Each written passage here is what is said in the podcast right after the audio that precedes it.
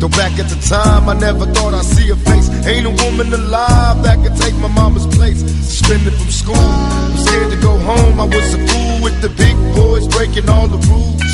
Shed tears with my baby sister. Over the years, we was poor than other little kids. Good morning, sports fans. Welcome to the Weekend Sports Buzz. Mike Gandolfo in here with Kelly Patrick. Ashley's not here today because she spent the day with her mom.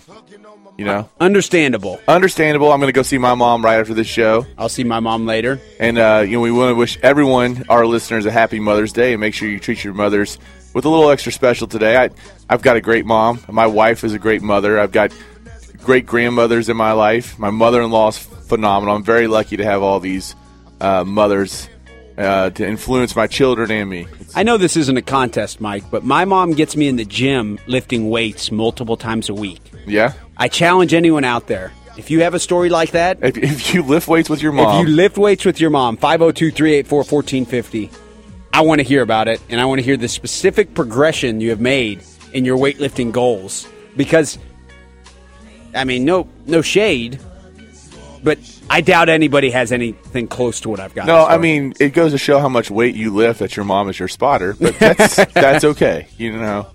Uh, but yeah, that's that's pretty awesome that you actually get to go work out and lift weights with your mom.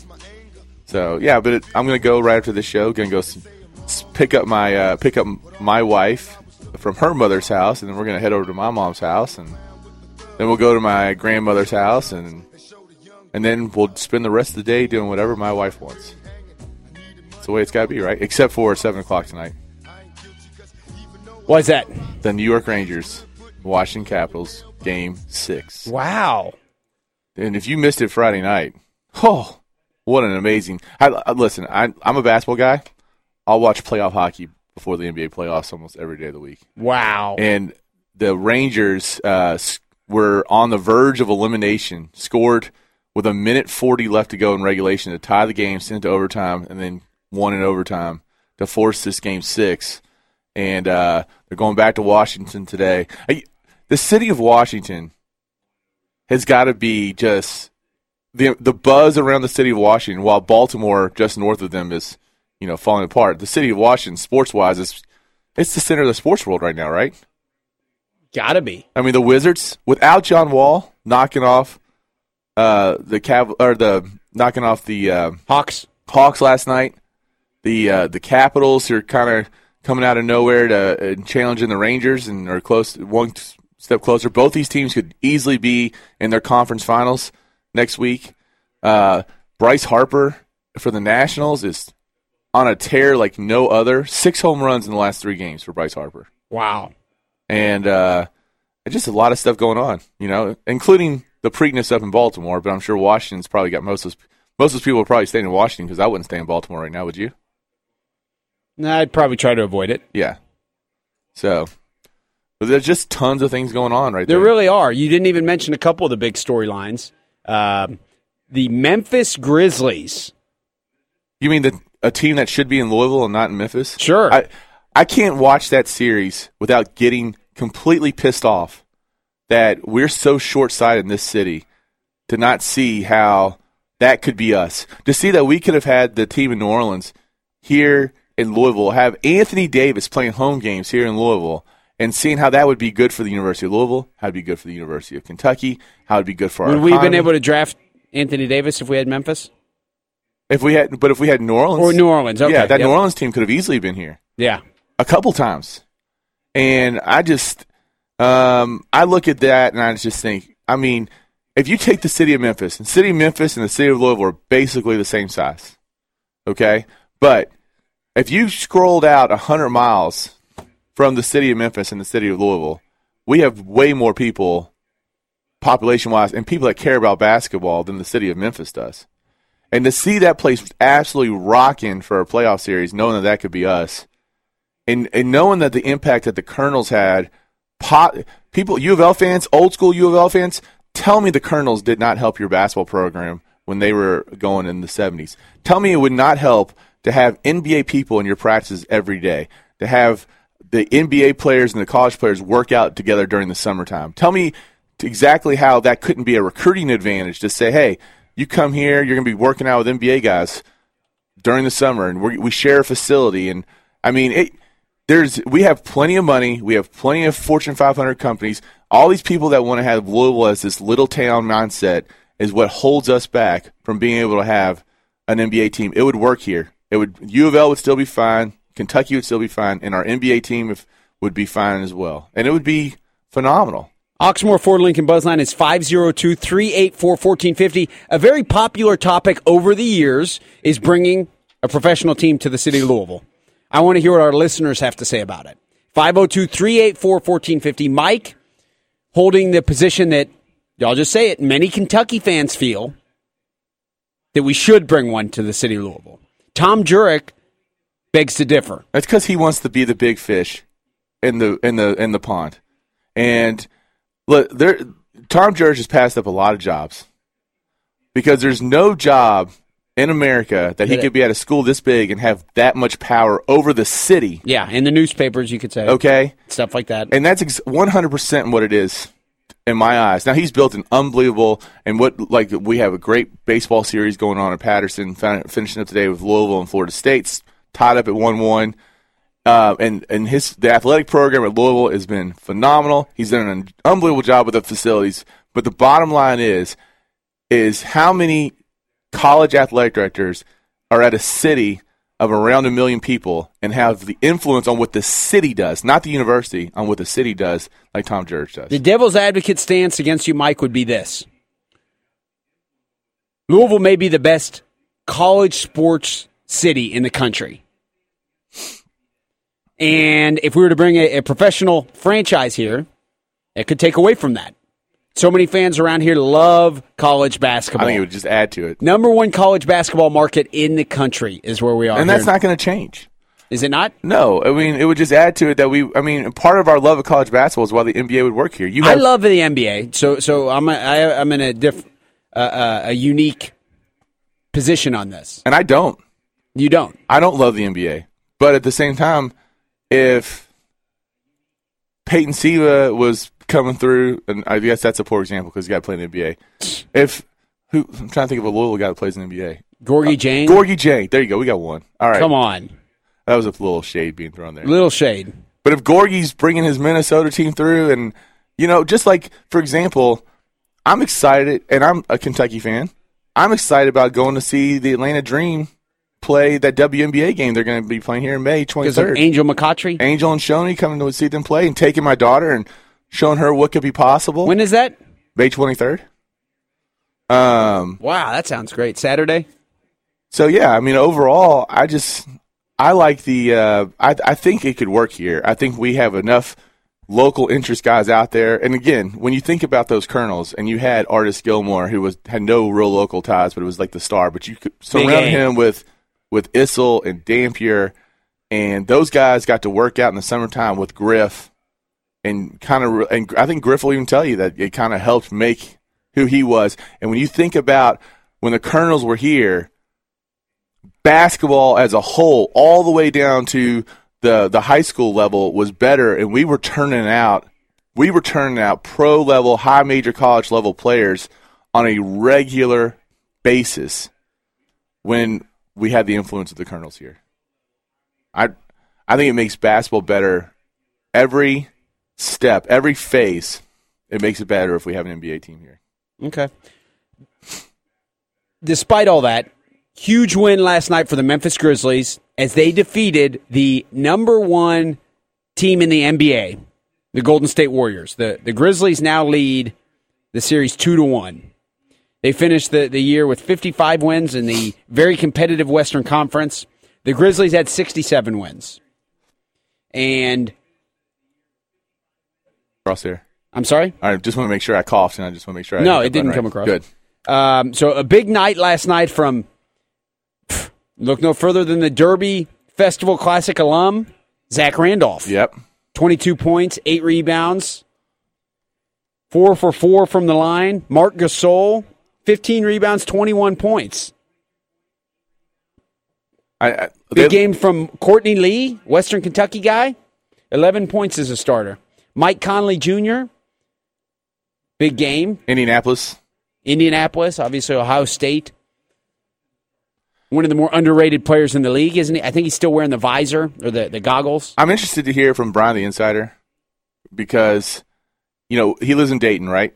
Correct. People from Southern Ohio hate the city of Cleveland, right? For Yeah. the most part. Yeah. If you're from that area and Louisville has an NBA team, right now, Brian the Insider is a huge Pacers fan, right? Correct. But if we had a team here, don't you think we would draw that market? Uh, I think it depends. I think certain factors would come into play. How good are they?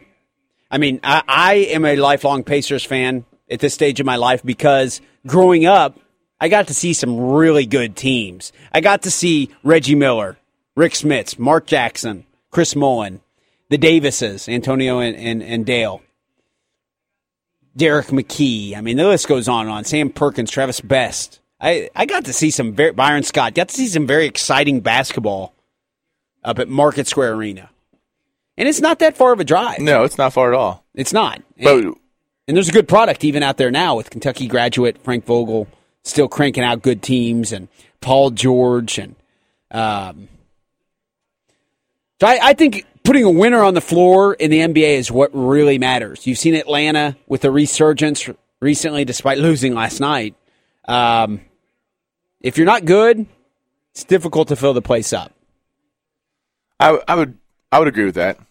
I mean, uh, but we have a definitely have a chance to take that market. We have a chance to take in that Nashville market. You have a chance to take in that St. Louis market.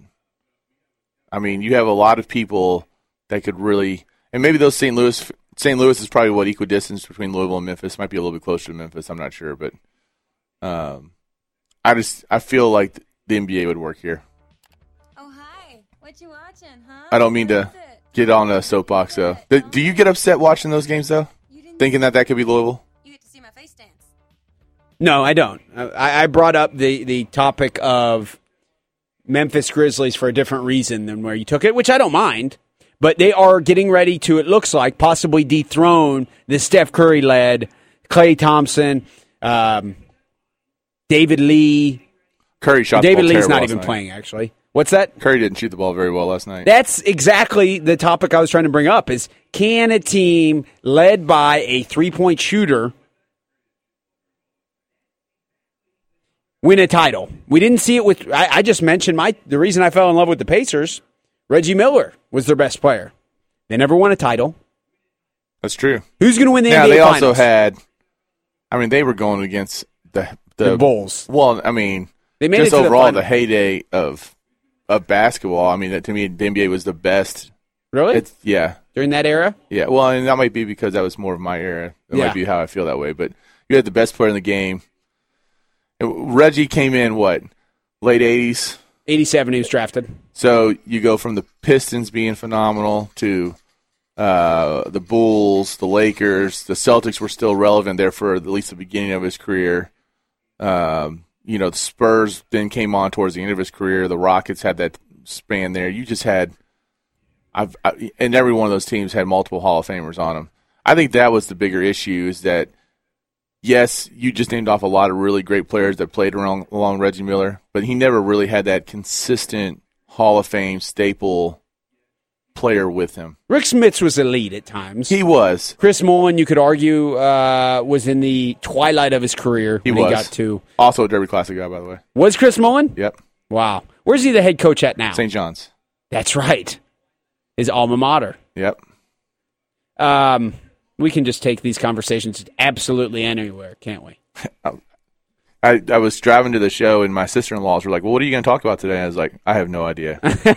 we're just going to Kelly and I will, Kelly and I will just you know start tossing things around and you know figure out what's what's there." No, but in all seriousness, who's going to win the NBA Finals? It's really interesting because right now it's Kyrie going to be coming back. I mean, Kyrie looks like he could have an injury that could take him out for. If it takes Kyrie out for two games, the Bulls win that series. Bulls are already winning the series. and the Bulls win that series, Dave Blatt fired. I made a wager last night that if Cavaliers don't win the NBA title, Blatt's fired.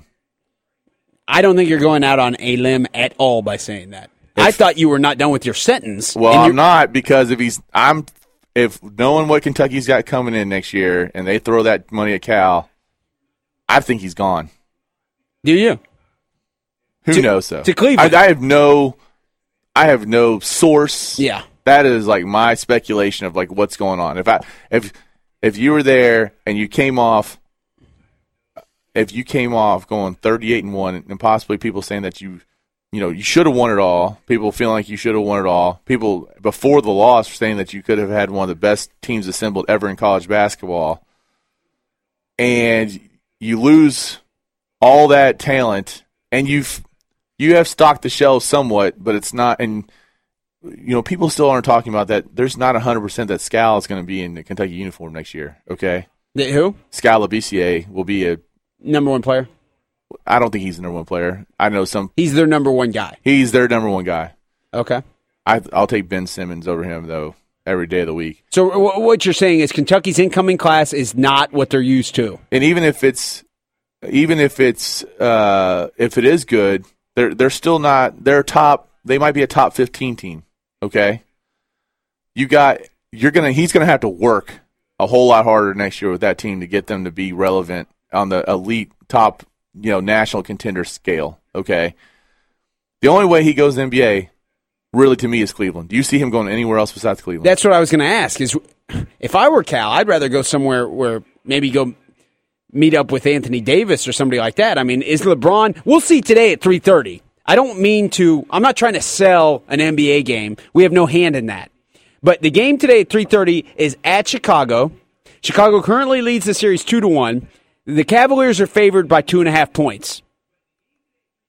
If It's- it's LeBron Kyrie can playing. will this Cavaliers team to a win against this very potent, I mean, Mike, you said you'd rather watch the NHL playoffs than the NBA playoffs. That's okay. You are, you're entitled to your opinion. I'm not familiar with the NHL. Derrick Rose hit a game winner yeah. uh, in Game Three to beat the Cavaliers. They have Noah. Uh, they have Paul Gasol. They've Pau got J- Gasol Jimmy though, Butler. also hurt I mean, right now. It's there's- questionable for today. We don't know if Gasol's going to play. a huge storyline. There's so many storylines in this NBA playoffs in my eyes that I am ready to just explode with um, the, the different angles we could take on it. I am curious to know who's going to win the title. How about the defense by Jimmy Butler? He's amazing. And that's a guy that was always known as a defensive player and has really evolved over the last what three years. He's got since offense. Derrick Rose has gotten hurt, really, as an offensive as an offensive threat. And um, you know, he's going he's taking that matchup with LeBron and I think he's he's looking really, really strong. in the, the win this past week um, on the 8th, let's see, yeah, i- in Chicago, Jimmy Butler played 44 minutes, most out of anyone on the Bulls. He had 20 points, 8 rebounds, 2 assists, 5 steals, and a block shot. But more importantly, Zero turnovers. I know LeBron had twenty seven points. Okay, and that's for him. But He also had LeBron was- 14 assists. LeBron was eight for 25 from the field, one for seven from three. Okay. He really made his day at the free throw line. He got to the free throw line 11 times and hit 10 of them, uh, which is pretty amazing. And if you looked at Jimmy Butler's stat line, he also had five personal fouls. So it kind of goes hand in hand, right? Well, having somebody who can, who can, um, even if you're going to not shut, no one's going to shut LeBron down. No, but that, I mean, that's what I'm saying. Making him go eight for 25. Huge. I mean, that's kind of like what you had to do against Kobe, right? It's like you know he's going to score, but you need to make him be have to take such a high volume of shots that if he does score, it doesn't really necessarily bode well for them uh, because he's not because he's not hitting. You know, Jimmy Butler play uh, three, year, four years at Marquette. uh, was it three? Let's see. I'm constantly trying to evolve my list of players who played all four years in college. Thus far, all I have in the current league is Tim Duncan, Draymond Green. I mean, significant contributors. Right. All right. Uh, Tim Duncan, Draymond Green, and uh, Damian Lillard. Yeah. Who else am I leaving out? Man, you well, you're taking me. I had to really think about that. so For some reason, that list interests me because of the state of the, of the current- college, yeah, yeah, the current He state of did. He college- played three years at Marquette, played Only three 106 years. games. So he's not he's not uh, on that list. Now I think though that's because um, he transferred Did he? after um, after playing at a junior college. That's what Yeah, I'm seeing. okay. So he played one- his first year at junior college and then had three years at Marquette. So exhausted played his four- eligibility. Yes. So he did play four years of college basketball. Okay, so he deserves significant credit for being on that list. He was a 30th overall pick in 2011. He averaged during the regular season this year 20 points.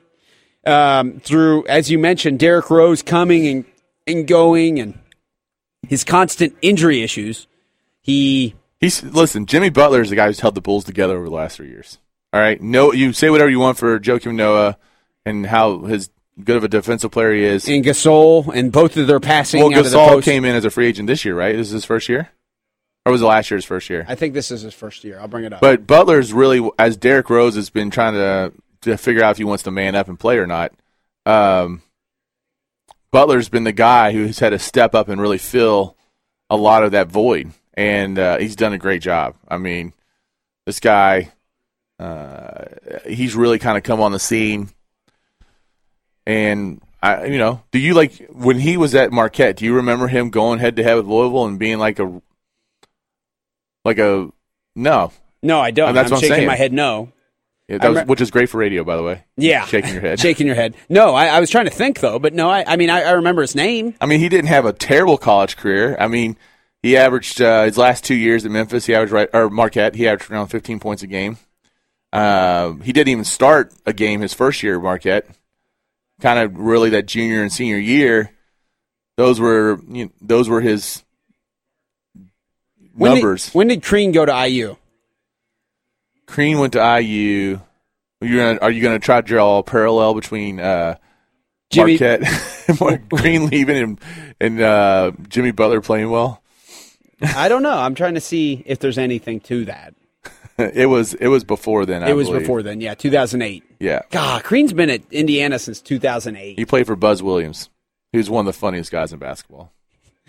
Just his mannerisms are plenty of entertainment for me. Have you seen that video of him dancing on the sideline? No, I will have to check that out though. 'cause- Buzz Williams dancing. Check it out on YouTube.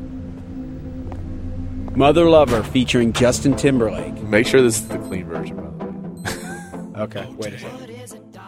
Forgot his mother's Oh, it can't be day. because they played this on second Live. Other plans got in the way. She'll be so disappointed. Damn, I forgot it too. This could have been avoided. What the hell are we gonna do? My mom's been so alone ever since my daddy left. No one to hold her tight. Life has put her to the test. I know just what you mean. Mama's been so sad and grave. My dad can't satisfy her in the bedroom ever since he passed away. Hold up. You thinking what I'm thinking? I'm thinking I think it too. Slow up. What time's it dog? It's time for a switcheroo. We both love our moms, women with grown women needs. I say we break 'em. Do. This could have been avoided. What the hell are we gonna do? My mom's been so alone ever since my daddy left. No one to hold her tight. Life has put her to the test. I know just what you mean. Mama's been so sad and grave. Welcome back, sports fans. 1450, the Sports Buzz. This is the Weekend Sports Buzz. Mike Condolfo, Kelly Patrick. Wishing everyone a Mother's Lovers type Mother's Day. That's uh, are you are you digging this song, Kelly? I am. I love it. Great video, also. Yeah, great outfits while holding each other's feet while doing sit-ups. I mean, Susan Sarandon stars in the video. Susan Sarandon. I mean, it's a very action-packed video. Um, so we were talking a little bit during the break about our if we're not talking about the NBA playoffs, our second favorite spring topic. And I'm wearing the hat today, although I vowed for a little while that I was not going to wear this hat because I'm so disappointed in the bullpen by the Cincinnati Reds right now. It, somehow this team is 15 and 15 and hanging around. They're they're right in the thick of things for you know the, for the a wild card spot the the Cardinals are running away with the division right now as it goes, but they're hanging around What's with the Cubs for second and hanging in the wild card discussion. And this bullpen, and I'm going to go ahead and say the managing is absolutely atrocious. The conversation last night with me and a couple other Reds fans was, what former Red do we want to would we want to see become the next manager of the Reds? Because they, they did you see that they signed Barry Larkin to a like a roving instructor role. I did not see that. I like it. So they hired Barry Larkin for a roving instructor role. role. we're we're close to seeing Pete. Maybe Are we? I, I mean he was he was uh, Allowed to- working the radio for a major league game this week. He, he's allowed to be back involved with the Reds. Is that what the Yeah. official ruling is? And I think if he, I think we're closer to seeing him being fully reinstated into baseball. I'm, I'm telling you right now, he if he gets reinstated into baseball, you fire the manager right away and you bring Pete Rose in the very next day because at least you got a guy who loves Cincinnati who loves to win. And I and when they got rid of Dusty, I was not. Would you would you say there's some equivalence to Dusty Baker and Tubby Smith? sure. Okay, the nonchalant uh, ma- uh, mannerisms, things like that. But I would also say this. Sorry to interrupt. Tubby Smith inherited a team. He inherited a program. dude, Rick does not win with that team. Rick does not win the Okay, title. with that I'm, team. I'm not even making that argument. Okay. Okay. I'm, what I'm saying is this: he inherited a program that was winning. Oh, That's Re- true. Regardless, you cannot deny that. true. Dusty Baker came in and inherited garbage, Oh, bro- we were broken. broken, and yeah. he, he put him in the playoffs every year. Not only were we broken, but we had some serious salary cap problems with some big contracts that were Adam that were Dunn, holding- yeah. stuff like that. Yeah. So what Dusty Baker did, only time will tell. But bring Dusty back. Well, and that had a lot to do, I think, with Jockety and how he It formed did them. because we still got Jockety, and now we suck. We do, but the we had the minor league system was really rocking there for a while, and then they kind of um, got rid of a, a lot of those prospects to, to make a run, and it never really panned out. I will tell you this though, you got they got rid of Dusty Baker because he only he got the Reds to the playoffs, but never could really advance in the playoffs. Correct? He basically did is just as the same thing that Marvin Lewis does, gets him to the playoffs, but can't get that win to go on to the next round. Sure, they get rocked. Okay. Roy Halladay threw a, I think, a no hitter. Yep. That, was- the, that was terrible. That first. I don't time even they- want to think about it. No. Um, I, I'd appreciate if we don't bring it up on the show anymore. you're the one who brought it up. I brought it up. I apologize to our listeners. But if you're getting rid of Dusty because you need to go to that next level, you bring in a manager who's been to that next level, and they they got rid of Dusty without having. So you're suggesting that we bring in Barry Larkin, who's not been to that next level as a manager? Well, we're in a different spot right now than we were when we got rid of Dusty. Okay. I'm saying that when you got rid of Dusty, you should have had the you should have had it already lined up with where we were going with that next hire. Instead of taking someone from his staff with no managerial experience and expect for that guy to all of a sudden get us to that next level. That doesn't make any sense. I mean, In hindsight, it looks like a horrible move. I thought it looked like a horrible move when they hired the guy. Did you? I mean, I was, I just, uh, I and, and now they need to figure out a, a guy again that can come in that can take this franchise to where it needs to go from that leadership perspective and manage those personalities. Um, otherwise, the next two months for the Reds are going to be so telling because it's going to either say, okay, we're going to try to keep a band aid on this product and see if we can make the playoffs, see if they can make the wild card, or are they going to blow this thing up? In July, you could either have Araldis Chapman, a lightly used Araldis Chapman this year, unfortunately. Why do we need to use him? We're You don't need to use him if you got Kevin Gregg, because Kevin Gregg will not make sure that Araldis has no. that- uh, And it's not just Kevin Gregg. Okay, Kevin Gregg gets the blunt of it, but there's a lot of really bad relievers on this team. But at a 36 year old Kevin Gregg, who in his last 10 games has pitched 10 innings and given up 10 runs, that's not good.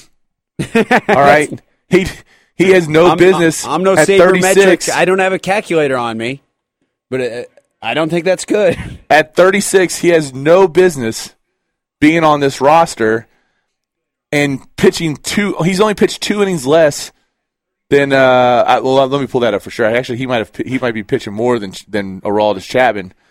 He's picked. He's pitched in this year. He's pitched in. Um, let's see. Araldis Chapman's only got 12.2 innings this for this year. Okay, and uh, Kevin Gregg's got 10.2. There's there's something wrong with that. The fact that they've pitched a similar number of innings. I and and There's always one reliever. You- There's certain things about any baseball team that you follow, regardless of whether they're winning or losing. Correct me if I'm wrong, Mike. There's always going to be a reliever you hate. Okay, that's probably true, but this team has several relie- relievers that I hate. So, Okay. I mean, this t- I hate the bullpen. I mean, a- and they they they've got it with all these old. I mean, let's face it. This guy is Garbage. he's 36 years old. Why not make those same mistakes with a young guy? And let him get used to pitching in the major leagues. What's the what's the downfall to that? Is um, Sam LaCure still down in Louisville? If Sam LaCure is still in Louisville and we're pitching this garbage in the, I mean, there's a. Ser- I mean, Manny Everybody Parker. hated Sam LaCure a couple years ago, though. Me? I'm not saying you did. He was a he was not the the bell of the ball during his last time with the Reds. He he would. g- I think though you you got to remember he was kind of in flux between whether or not he was going to be a starter or whether he was going to be a reliever, His his niche has turned out to be at the major league level probably a long reliever, a long reliever. absolutely, and uh, still a guy that probably could come in and give you an inning if you needed the inning here and there. I mean, I- Sure. um, Sam LaCure is not on the forty man roster, uh, which is another issue for that. Uh, but Manny Parra's hurt, so we have we don't have him. Sean Marshall's hurt, they don't have him. But Brooke Badenhop and uh, I mean Badenhop's terrible too. They they both have double digits. Him and Greg both have double digits uh, uh, ERAs, and the the bullpen used to be the Reds' go to. I mean, you knew that if you had a starting pitcher that could give you six innings. Who was Reds the had- guy that we had from Texas? Um, that was years ago now. Damn it. from the Texas Rangers? He ended up with the Texas Rangers. Older guy, Arthur Rhodes. Yep. Remember we had Yeah. it going on recently. The bullpen for the Reds not that long ago. They Oh, You're had right. a they had a seventh inning, eighth inning, and ninth inning guy, and it was it was lights out. And uh, they don't have that now. And you've basically got to hope that Cueto can go eight innings and get run support, and then put Chapman in. and then put Chapman in. And that's what happened in game one yesterday because they gave uh, they didn't put Chapman in to pitch the the ninth, but we actually gave Cueto some run support, and he was able to get his third win of the year. You know, Johnny Cueto's pitched way too well to be three and three on the season, and um, that bullpen and and the fact that we're not getting the offensive production, particularly when Cueto pitches, to really uh, help that out. But the Iglesias kid down, who's he is down in Louisville right now. He's pitching well. I mean, I I just feel like they got guys that they can put into some positions to to get this thing, the bullpen short up. And there's enough. There's enough bullpen arms out there to just go get somebody else. I mean, it's it's not working with these guys. We're gonna have Greg Galliette of the, the Louisville Bats on the show soon. I spoke with him oh, really? a couple weeks ago. Yeah. Um, Have you been out there yet this year? no, I haven't. I need to make it out there. Maybe we should get hit a game up one of these days. Absolutely. I wonder if maybe there's one day they have a Sunday, like a Sunday one o'clock or something like that. We can. I'd have to work it out with my work, but uh, Oh, yeah. I would love to. Um, Sam LaCure thus far this year in 2015 has pitched 13.1 innings for the Louisville Bats. He's 0 1. He has a, a 5.40 ERA. Well, that's not great either f- at AAA. It's not great, no. So the Reds are in, in a tough situation. I know that talking Reds baseball is not necessarily the ratings driver. It doesn't generate the phone calls uh, that the weekend sports buzz is is um, is thriving on, and the reason that we're, we're we've had such success here on the show. But you and I are both Reds fans. We are. I'm, I think we're both baseball fans. both baseball fans. We are. You were talking about what did you say about Kansas City earlier? Well, you got Kansas City and Detroit going at it tonight. What's and alluring about that? They both have 19 wins, and they're in the same division. That division right now, all right, the best record in baseball right now. Do you know who has it? Don't tell me. I'm not looking. All right, good. Don't look. 'Cause Um, I, I, I, is it the um, Houston Astros? it is the huge. Well, no, it's the St. Louis Cardinals. Isn't that an amazing turnaround, though? I didn't but look. the Houston I Astros have promise the I didn't second, look. have the best record in the American League. and that's amazing. It is incredible. They 20 went and from the, 11. the, the, the, the basement of the National League Central to the basement of the American League West, and now all of a sudden they're yeah they do have the most wins in baseball. No, Cardinals the have Cardinals 22. have 22. So, but 20 wins is the most wins in the American League. When you look at the American League Central, Kansas City and Detroit both have 19 wins. Minnesota Twins have 18 wins. That division is just stacked. And when you get a chance to see Kansas City E go against Detroit, like you will tonight on ESPN at 8:05, that's just that's a matchup that's gonna that's gonna have some major playoff implications, and uh, both these teams look at themselves as um, look at themselves as World Series contenders, not just American League contenders. They think both these teams think they have what it takes to win the World Series, and of course, Kansas City being there last year, being so close, um, I'm sure you know they they really want to make sure that they can finish it up and get it done. Look at this. Compare. Let's compare the offensive numbers from the Cincinnati Reds versus the Kansas City Royals. Lorenzo Kane batting 339 for the Royals. Mike Moustakas, former third baseman, I think for the Red Sox, if I remember correctly, 327.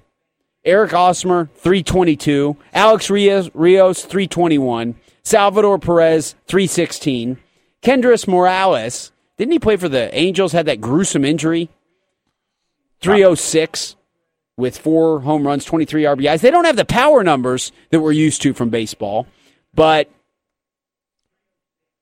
even in this post steroid era of baseball, even all that considered, the Reds' offensive impotency is so extreme that it'll be very difficult for them to crawl, crawl out of this hole unless they somehow acquire a big bat. Well- am I, am I wrong? Joey Votto has been playing well, and Joey Votto gets tossed out of a game this year, this week, in a way that I didn't feel like he should have got, and then I feel like the umpire kind of baited him even further to even to uh, bumping him, and I, Joey Votto probably is. I think he got suspended for a game. Joey Votto hitting 327. He's got seven home runs, 20 RBIs. Um, eh, you know he's playing well. Brian or the the savior even last year has been Brian Pena, the catcher. Yeah. you know Cuban. and he's a great story too. If you ever hear his his you know just defection story, uh, three batting three twenty three. Zach Cozart Golly, he has come on, hasn't he? hitting three oh six, and then Brian uh, and then Brandon Phillips hitting three hundred. But then it drops, and your next everyday player after Brandon Phillips at three hundred is Todd Frazier at two forty one. And you got this gap. And where's Jay Bruce at? 190? Jay Bruce is one one seventy two. What? Johnny Cueto is hitting better than Jay Bruce. Jay Bruce has got two pitchers that are hitting better than he is, and then and then His his home run, he has five home runs, sixteen RBIs, which is third best on the team, And we- fourth best on the team in RBI production. He's been walked sixteen times. He has a two eighty four on base percentage, which is still pathetic. we talked about this last week. Get And rid of him, he's- man. That's garbage. And this guy has been in a little bit of a funk, not a terrible funk, but over the last ten games, he's eight for forty three, and so it's really it's been tough on him. If Billy Hamilton doesn't get on base, you just don't have a whole lot of chance to score runs. no, and Billy Hamilton has struggled to get on base the last 10 games. And he's got to figure out a way. I mean, he cannot be hitting right now. He's hitting uh, 212, and his on base percentage is, two, uh, is is 268. And so Billy Hamilton has got to get that on base percentage closer to 300 for the Reds to be to be successful. It really needs to be on the good side of 300 for them to be successful. You know, do you agree?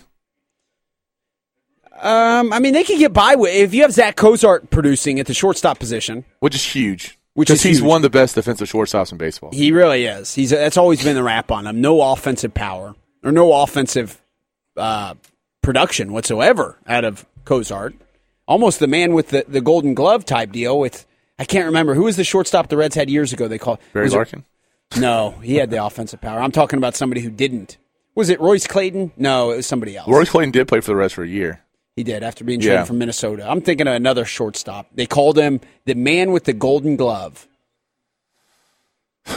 it's all right. Yeah, I'm blanking. I don't know that this is exactly exciting. This Reds talk, both of us being lifelong Reds fans, is exactly exciting our, our listeners. Am I wrong? well, I mean, I'm passionate about it, and I think when we're passionate about it, that's good. So Thursday, I'm listening to the Reds Pirates game. It's a two-three game, and you hear that they're going to go to the bullpen, and they've got Kevin Gregg, a right-hander, and Jumbo Diaz, a Who sucks right-hander, also warming up. But you still want Jumbo Diaz in that situation, don't you? over Greg because Greg is. I mean, the the amount of hate and, and vitriol toward Kevin Gregg is almost unprecedented. There are there's websites devoted to. I mean, are we in New York or Philadelphia? Where are we? Uh, is this typical of a Cincinnati town? to It, generate just Twitter campaigns, and Kevin Gregg might get might end up having something burned in his front yard soon. I think it's because he's just. I mean, it wasn't like he just went through a funk. He started off terrible, and his first three games as a red were terrible, and then, but he comes in. It's a two-three ball game, and just immediately implodes any chance the Reds have of winning. Uh, gives up three runs. It's just I. It's frustrating to have good starting pitching, which the Reds generally have decent starting pitching. I don't think it's as good as it was last year, but it's still it's it's serviceable, even though Homer now is on the bullpen. I mean, on the DL for sixty days You're, you're saying overall we have a good pitching staff. overall, and even the two guys that have come in and made their first starts, they've come in and they've pitched well. Uh, the kid yesterday getting his, uh, uh, well, no, I guess not. It wouldn't have been yesterday, but I think the uh, the Reds starting pitching wise is definitely good enough to contend. They got to figure out the bullpen, and then they got to figure out how to get the bottom part of the lineup with some better offensive production. Uh, and that a lot of that has to do with I don't know. I I kind of hope that we have a new manager next year, and maybe not even wait. currently 500 though. They're five hundred. Still very 162 game season, 30 games in. You're ready to call it quits. I'm not ready to call it quits. I think they can make that wild card push. I just don't think we're ever gonna see. I think th- the Reds' timetable to be successful before they have to rebuild this whole thing is run, the the time is running out, and they've tied up a lot of money and a couple guys that are going to make it hard. And the bull, we know there's not a whole lot at Louisville. Now there's a whole lot at Double A and there's a whole lot at Single A, but there's not a whole But lot. they're at there Louisville. for a reason. They're not right, ready. They're not ready. So they're going to have this void of maybe next year Louisville starts to turn it around, and then we see it in Cincinnati the year after or two years after that. But there's just too much money tied up in Homer Bailey and Joey Votto and and Brandon Phillips and you know and that's going to make it tough to sign Araldis Chapman and it's like what do you, what are you going to do? you look on Twitter and you, you type in Kevin Gregg and you just read all the mentions. it's amazing. 28 Mo Egger, who is a, we've had him on the show many times. A great radio personality for E ESPN 1530 in Cincinnati. Says 28 games into the season, you cannot continually use Kevin Gregg and look at your public with a straight face and claim you're trying to win. I agree. Do you disagree with that? I don't know. I don't.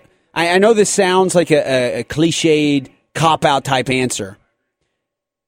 Brian Price was a really good pitching coach. He knows pitching better than I do. Ma- Yeah. Does I- he not? I mean, I, supposedly. I mean, I would agree that he did Is he wonders for the trying to Reds. lose his job? How much of the pitching coach st- aspect of things is he doing though? Now that he's the manager, I would think maybe he needs to take a little bit more interest in what's going on there.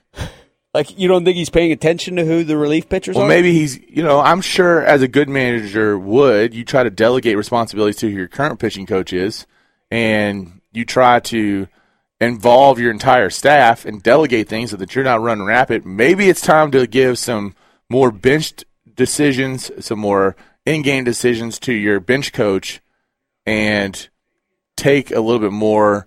Um, take a little bit off of Jeff Pico so that, and making some of those pitching decisions because it's whatever it is that bullpen is not working. You know, he's got Jim Riggleman on staff who's been a manager before Nationals, right? uh, in the Cubs. Yep. and Different jobs. yep, He managed the the bats, I think, one year. he did. He's got Billy Hatcher, who's been in baseball forever and has been a coach forever. He's got guys around him that can help him make decisions.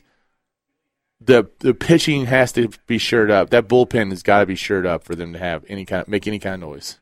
And it's got to be soon because people say, yes, it's a long season, okay? It's 162 games. The Reds don't have 162 games to figure this out. They've got until the middle of July before they've got to make decisions on which direction they're going to go with. Because you have to get rid of Araldis in July if you're not going to contend so that you can get stuff for him instead of just losing him. I mean, that's a that's a business decision. You know, if it's not going to work, So you're saying we're, we're no way we're keeping Chapman. I think it's a long shot. He's Would- going to end up a Dodger or a Yankee, Yankee. or something like that. It's a. lo- It's, do you agree? It's a long shot. yeah, it's a long shot. And if you're going to lose him, you got to get something for him. And if we're not going to contend this year, you got to. You have to trade him this year. Do we know that we're not going to contend this year, though? You, that's what I'm saying. You got to know by July. Like you have to have a feeling. Like it's worth the risk to to go on because we feel like we can make this run, or it's got to be. You know what? We're better off just kind of unloading some pieces and restocking the minor leagues and and building for next year, which is unfortunate because you'd like to see them contend with having the uh, All Star game here. Which one's more likely for them to go on a fire sale in July, or for them to buck up and try to contend? What's more likely? I think they're trying to contend. I They're believe trying to. that. I hope so. I mean, I, I hope so. I, but I agree. If we're going to continue to throw Kevin Gregg and Burke Badenhop out there, it doesn't look to me like we're trying to contend. That's Mo Egger's take. We'll have to have Mo Egger on the show soon.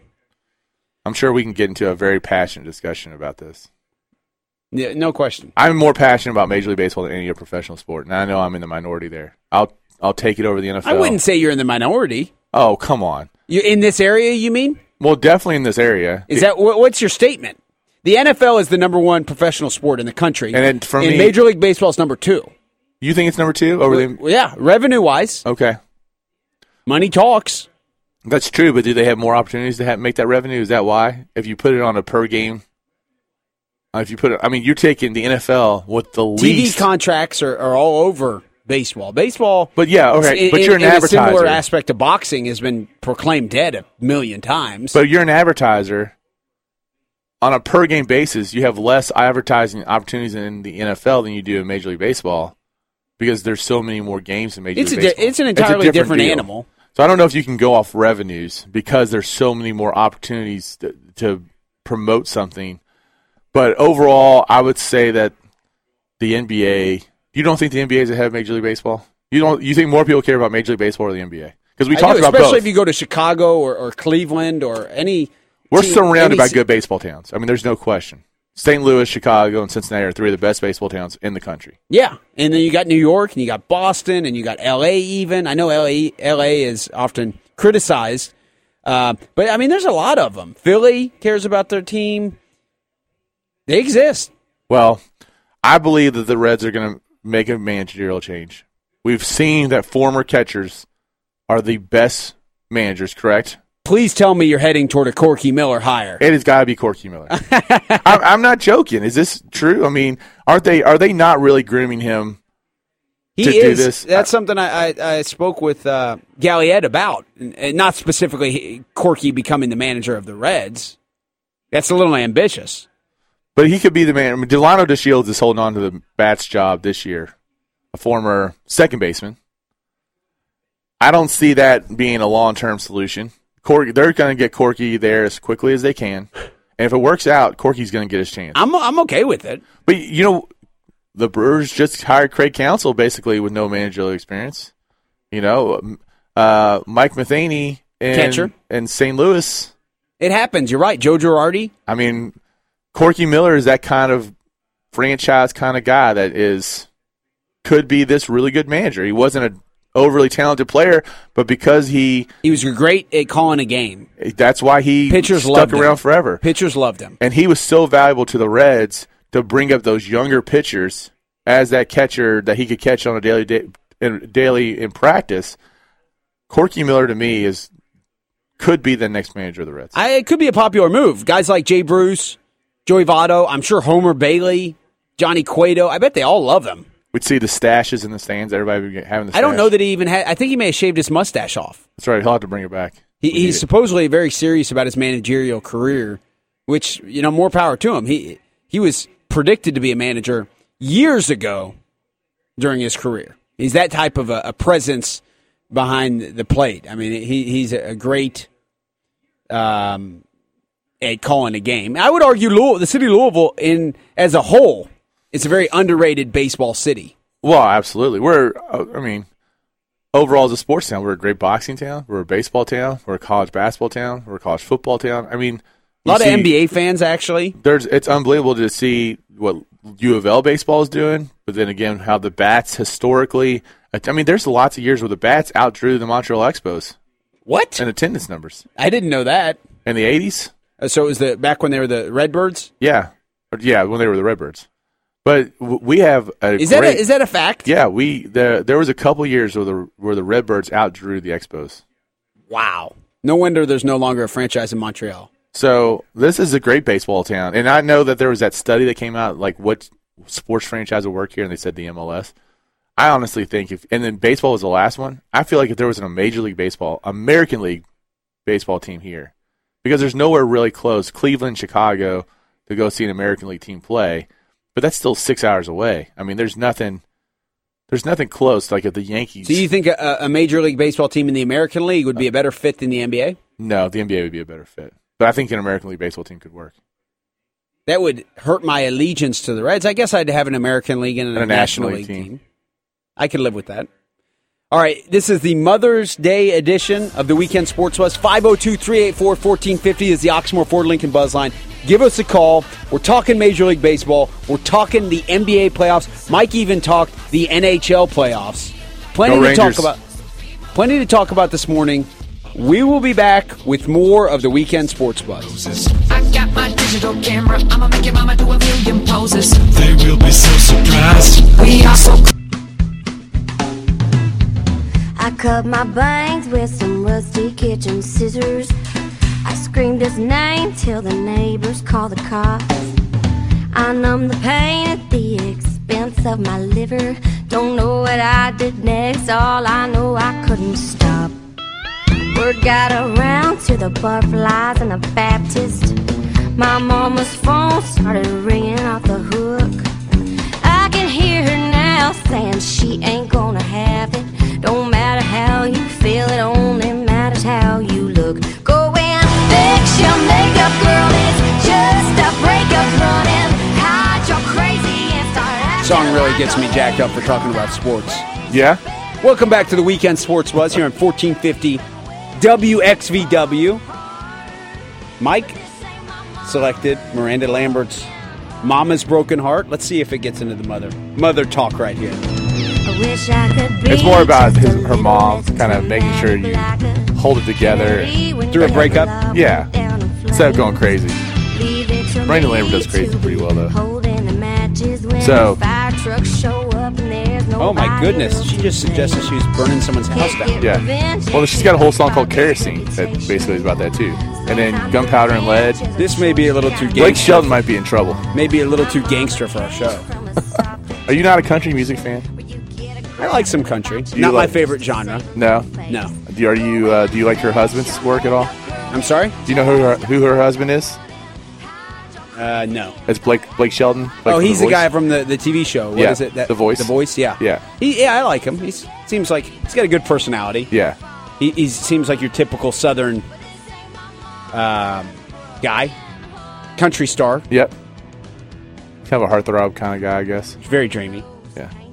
Kind of looks like actually the uh, not McDreamy from Grey's Anatomy, but McSteamy. McSteamy. Did Uh, you watch Grey's Anatomy at all? I did until it got weird, and then I was done. I watch these shows until they get weird. I watched House of Cards until it got weird, and then I stopped watching House of Cards. Is that midway through the first season I was actually in the when he had second that season. uh, homosexual episode? that was the second season. Was that the second season? Yeah, with Okay. the with his Is guard. that is that where you dropped out? uh, that was part of it. They also had a weird scene with like a with like an Asian guy who had like a had a sex scene with like a bag over an asphyxiation thing over his head, and, I- and that was like yeah. Sure. became more about that kind of stuff than the political stuff. I don't know. Um. Anyway, Saint X golfer, former Saint X golfer Justin Thomas, first first year full time on the PGA Tour. He's in the Players Championship at Sawgrass, Ponte Vedra, Florida, which is a beautiful course. I've gotten to stay there once. I actually stayed at that hotel the year that Louisville was in the Gator Bowl against Virginia Tech, and when Vic's younger brother stomped Marcus on Vick sto- stomped on Doomerville's hamstring. Right. I was at that game in Louisville, so we were staying at the at Sawgrass, and that's where U of L was staying too. So we were actually in the same hotel. what was your reaction to Marcus Vick?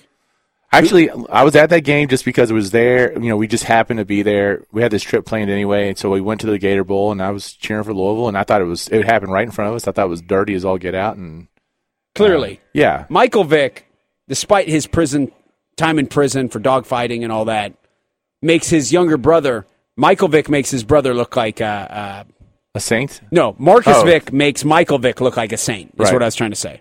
A good guy. Yeah. Yeah, Marcus Vick on Twitter and everything. I mean, through the Riley Cooper episode, through everything, Marcus Vick always speaks out of turn, and and, and I got to think that that Michael Vick to some degree is embarrassed of his brother. Back to Sawgrass though. I'm sorry. That's all right. Sawgrass is the cool golf course. So the whole the 17th hole is like an island. I mean, I don't know how much you follow golf or not, but Justin Thomas, who is a Louisville native, uh, 22 years old, St. X graduate, set a record for the course yesterday with 10 birdies, and he's currently in fifth place. Is that TPC Sawgrass? yep, That's a that's very a tough significant. course. Set a record for birdies. 10 birdies in this round. What is Justin Thomas ranked in the world? Oh, I'm sure it's nothing because he's not. He's uh, only played in one major. He's only played in the U.S. Open. Shouldn't it say that on his Wikipedia page? I'll bring it up. I'll see. Oh yeah, and then uh, but he's in contention for this thing. He's only two strokes back.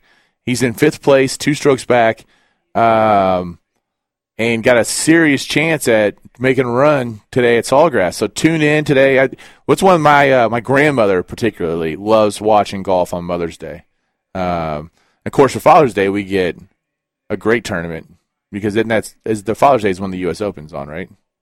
Sounds right. Yeah. And uh, is it the U.S. Open or the British Open? One of the two. We have it's the U.S. Open for Father's Day, so it's uh, but Mother's Day it there'll is be some Father's Day, U.S. Open. Mother's Day golf today. Cheering on Justin Thomas for St. X. Go Tigers! The Ju- alma mater represent. Ju- Justin Thomas listed at five foot ten, 145 pounds. He's a that's an athlete. Isn't it wild how, how little these guys can be? You Well- drive the ball so far. Yeah. Well, exactly. That's that's the crazy player is you know how far these guys can hit the balls. And someone can be, I guarantee there are plenty of people who are much stronger than Justin Thomas, who grew up playing golf, who can't hit it near as far as him. Absolutely. Now Justin Thomas, if you all remember though, when he was at Sanex, was highly touted. I mean, he this guy was uh, went to the University of Alabama, was one of the top golf recruits in the country. Uh, he dominated golf around here when he was at Sanex, and so um, it's going to be a lot of fun if he can start making a name for himself, along with these other great young PGA stars that we've got kind of coming up through the mix. And uh, it's kind of the opposite of boxing. There's some there's some personalities coming up through golf, and there's some guys that you can really kind of see some, you know, the Rory McIlroys and the uh, Ricky Dustin Fowlers. Johnson. Yeah, I mean, we got some guys that can really Party.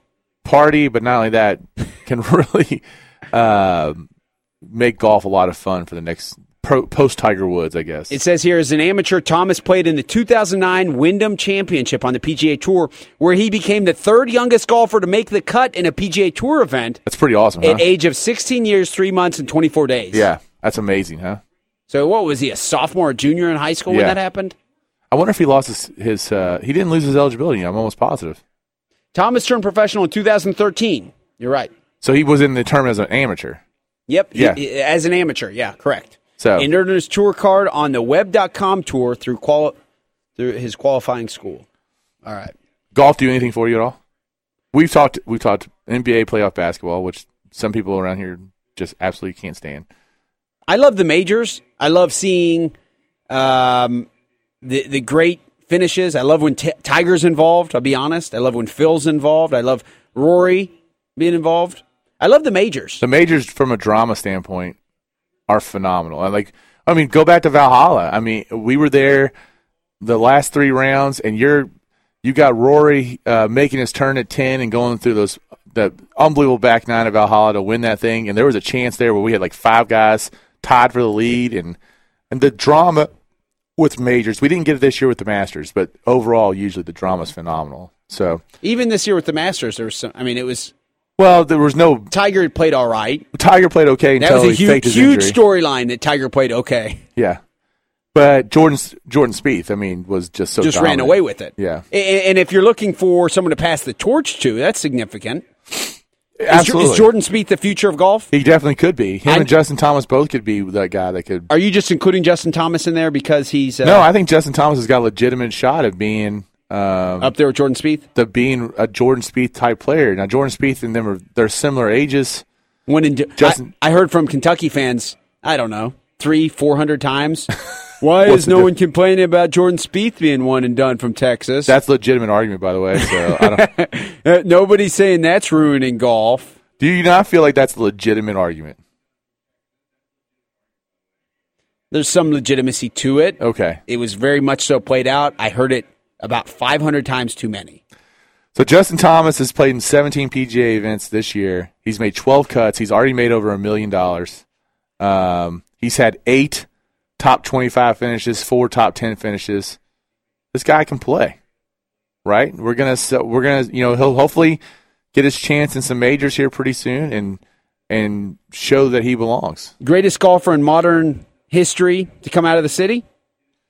No, well, uh, with, um, Bobby Nichols, right? I think that's our, our and he's also a s- it might have been a Phoenix guy. Um, Fuzzies, obviously, from Fuzzies for Southern Southern Indiana. We got to go with that. Yeah, I mean, Bobby Nichols was up there as well too. I mean, He won the PGA Championship. yes, Tough to take that away from him. exactly. You're right. Yeah, he did. Now He's in he's- at St. X. Yep, seventy nine years old. So I don't know how. I, but you know what? Seventy nine years old is not much more. Not much older than Fuzzy, right? How old's Fuzzy? than Tom or than Tom Watson, who's still can, still playing. Actually, Tom Watson's like sixty six. Yeah, born and raised in Louisville, Kentucky, St. Xavier High School. Uh, you know, this he 15 professional wins, including the PGA um, championship that he had in 1964, a third place finish in the U.S. Open, and a second place finish in the Masters. I think that's that's a pretty good golfer right there. sure. And Underrated golf town too, man. We make golf clubs here. Don't forget the Just Family, Persimmon Ridge. I mean, we we actually have, and I don't even know if you, if you know this, the International Club, the Club Builders Association Guild or whatever it is, but basically the international organization for people who make golf clubs is right here in Louisville, Kentucky. my- okay. There you go. We also make ninety percent of the world's disco balls. I don't know what that means, but Ninety percent of the world's disco balls. did you know that? Is there a big market for disco balls these days? Not really. I don't know. I It bet could somewhere in come back. Germany, somewhere where they do some crazy raves. I take a disco ball in here. Would you you could go for a disco ball in that sure, room. absolutely. Okay. In my mind, Mike, I got to be honest. I grew up an NBA fan. Yep. Today there are two matchups: the Cleveland Cavaliers at Chicago at three thirty. Epic. Could be epic. I think epic, regardless of the outcome. Huge storylines. Well, you got the, one of the biggest star, two of the biggest stars in basketball going at it, Derrick Rose and LeBron James. right? And not just Derrick Rose, but Paul Gasol, Noah. You said Jimmy Butler earlier. Chicago franchise who, who's very successful historically. They- yeah. They, Thanks to didn't Michael They have a Jordan. decent guy. They had a decent player. Thanks back to then. Michael Jordan. Without him, really not much. Yeah. What was it before Michael Jordan? What was Chicago Bull? What were the Chicago Bulls? No. Orlando Woldridge. Is that right? I think it- he played. He did play there for a little bit. Yeah. Am I wrong? But I Um, think he also played for the Nuggets. Did he not? I may be wrong. Let me look it up. I'm trying to think of who was a significant player for them. The best player that played for the Bulls prior to Michael Jordan. I wonder who. Uh, it, he definitely put that city uh, on the NBA map for sure. I mean, Orlando only played for them like a year, from right? 81 to 86. Yeah, okay. Was he a Nugget also? Um, yeah, he played from the Nuggets just from 90 to 91. Oh, really? Yep. Okay, that's for some reason that's who I remember him with. Regardless, he wasn't even that great, was he? He was a sixth overall pick, but Out he of a- scored 13,000 points All right, in the NBA. I've got to remember. I'm giving give me at least two choices. I think he either went to Notre Dame. Notre Dame. He went to Notre Dame. I was going to say either Notre Dame or DePaul, but Okay, sorry about that. Um, okay, so my point is this: we have at three thirty the Cavaliers against the the Bulls. Sit, rip on the Eastern Conference all you want. That is a marquee matchup. LeBron James versus Derrick Rose, two former MVPs squaring off, and LeBron is on the verge of possibly being knocked out of the playoffs. At eight thirty, we have the Houston Rockets. Led obviously by MVP candidate James Harden and down low by Dwight Howard. Also, d- d- don't sleep on the fact that Terrence Jones is a significant contributor. absolutely I mean, he is he is. Yeah, uh, against the Los Angeles Clippers are coming off the heels of the Donald Sterling scandal, uh, even beyond the Sterling scandal. This Clippers team has been very criticized. Their body language, um, their a lot of times their their actual words, they're whining throughout games. They are a very heavily criticized team. So two very heavily criticized teams who have probably the the most physically imposing centers in the game between DeAndre Jordan Derby and Classic. Dwight Howard. Did DeAndre Jordan play in the Derby Classic? Yep. Okay. Um, both matching up. Chris Paul, James Harden, Austin Rivers. Austin Rivers. Did you see that? Did you see that I- game? I, didn't see the game. I, I saw watched the it highlight. live. I watched it live. It was amazing. He took over that. I Which think it was is- the third quarter. He was so bad in New Orleans. He was. And, his And- dad knew that he was good. I That- guess. That is a story. You compared Dusty Baker earlier to Tubby Smith. Does Doc Rivers deserve comparison? You mean For- Doc Rivers, who also played in the Derby Classic? Um, does he could for- does he for- draw a for playing his comparison to son? Tubby or for playing his son? Yeah. I mean, they took a chance. Obviously, the franchise had to be okay with him bringing his son. I don't think it was. uh, It was- it couldn't have been all of Doc's um, doing. And Austin, No, obviously, no, no, supposedly, he was adamant about getting his son on the team. really Yeah, he traded away some significant draft picks, and um, well it paid off from that from just the other day. I mean, and Austin, um, Chris Paul handled it very well. Austin had a very good high school career. He had a very good year at Duke. He was very highly, you know, highly thought of, highly recruited, and he just did not look good at New Orleans. And maybe that kind of fresh start, having his dad around him, that's the kind of support was good. And and if this is the Austin Rivers you're going to get, I mean, this is ex- it's, he's phenomenal. He he played great. 16 points in that third quarter, right? Is that what it was? They're really Uh, kind yeah, of he had a total of 25 points on 10 of 13 shooting. They were winning briefly, or, or, or by a very small margin, before Austin Rivers just took the game over. Have I was watching it with a couple buddies, and we were trying to think of another example of a professional sports franchise where a father has started his son. Billy Ripken and Cal Ripken. Yeah, okay. Or Cal Ripken, not, not Billy Ripken, but Cal Ripken Sr. and Cal Ripken Bob Jr.. Boone and Aaron and Brett Boone. Yep.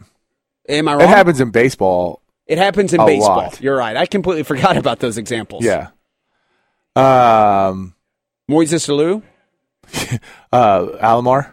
The Alomars. possibly. I mean, it, actually, in baseball, there's some all stars. But that's so different because there's there's um it's a different animal because there's so many different players. Yeah. Pete Rose Jr. was probably in the Reds organization when Pete Forever. Rose managed. Yeah. yeah. Well, he was in there forever, just holding on. He didn't He start. wasn't any good. Um. But starting and putting your the ball in the hands of your son as the point guard. He wasn't doing it ahead of Chris Paul, but he was helping Chris Paul come back in a game. He had missed a game.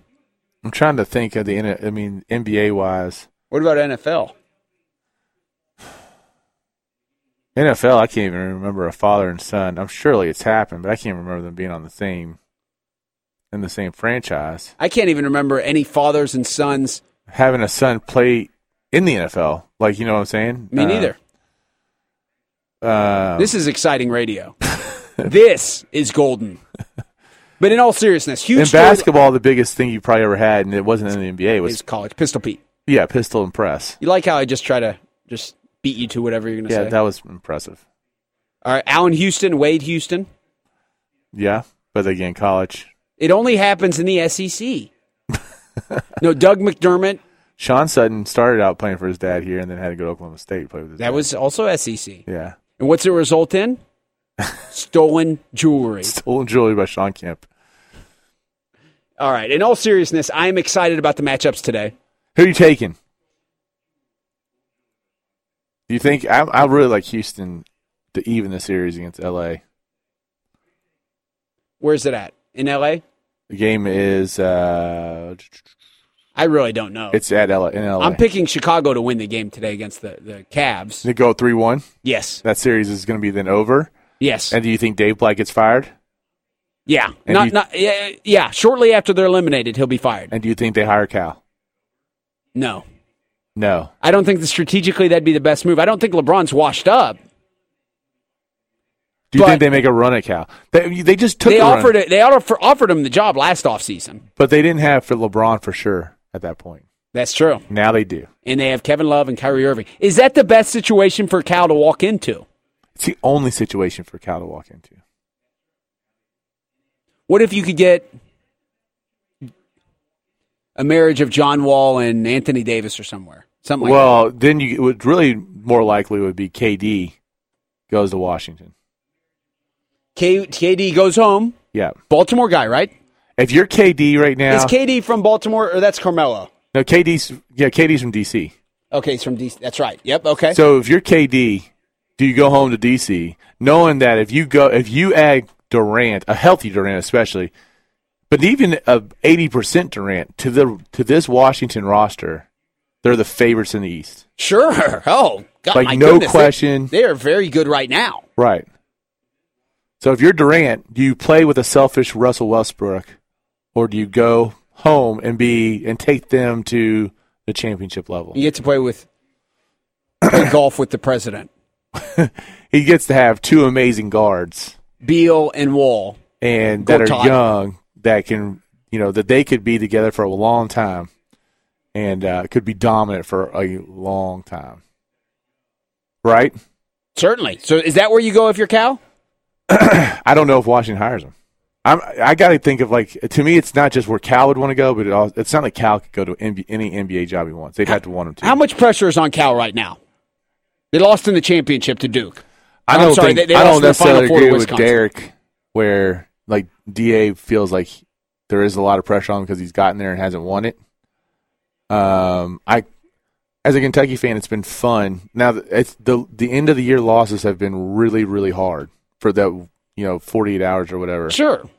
but you can't just negate how much fun the rest of the season is. On top of that, And the fact that he has won a title there. he did win a title. Tubby won a title. Though, Win a too. title, winning a title in this age of parity where Gonzaga and so many programs out there have legitimate cases, Wisconsin a- at being powerhouses, and, and you're able to be in it e- almost every year. I don't know what's going to happen this upcoming year, but I don't anticipate an NIT berth. No, I anticipate like a six seed. Six seed. What about Louisville? Louisville's probably like an will be in that eight nine.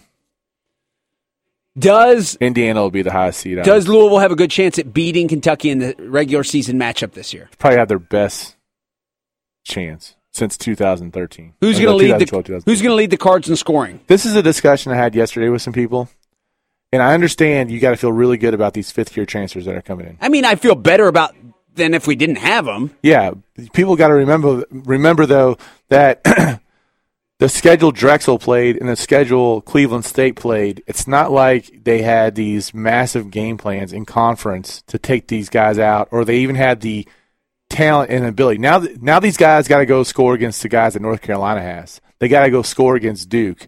You know, the level of competition that these guys are going to jump up into in conference play, because conference play is really kind of where you get exposed. I'm not saying they're going to be busts. I'm just saying how many fifth year transfer students have we seen be like the number one scoring option for these teams instead of most of the times it's been where they just fill like a really nice role, right? I mean, you're not, you, and now you're really kind of hoping that these two guys carry your scoring load. Yeah, you could. I'll play devil's advocate on your point. Luke Hancock. Was not he was not a fifth year transfer. He wasn't there for wasn't a just a fifth-year year, transfer, but he came from George Mason. right? He I didn't- he understand didn't- that. he didn't have the type of competition that he was he was looking to face against when he came into what was He it, the also Big had an East? adjustment period, though. Oh, he certainly did. Remember, These the guys Twitter don't have an campaign adjustment against him. period. Okay, Is that fair? yeah, and he had he had a year to sit out, Right. And a- a year to sit out under learning what Rick wants. but he he sat out behind Kyle Couric, I think. He still got to practice every day. True. Okay, so so it's you you're you're taking the case that relying on these two transfers Might not be from like Drexel and Cleveland State isn't necessarily going to bring the, the fruits that all the Cards fans. I'm not are saying it won't. I'm expecting. just saying I wouldn't. I wouldn't be so overly optimistic that these two guys are going to come in and just I'm not. be stuffs. and you're Historically- not, but I do you feel like U of L fans in general are. There's been a lot of hype. Yeah.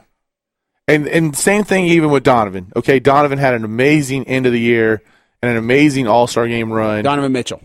and um, I think Donovan Mitchell has a chance to be one of those elite guards in Louisville history. A Terry Rozier-esque type guy. Uh, no, I'm talking about like a Russ Smith type guy, Okay. not a Russ Smith type player, but as far as like what he's meant to the program. Impact. okay and when you got the you got to remember those guys typically don't have great freshman years under rick either No. okay i mean we've seen it Even Terry.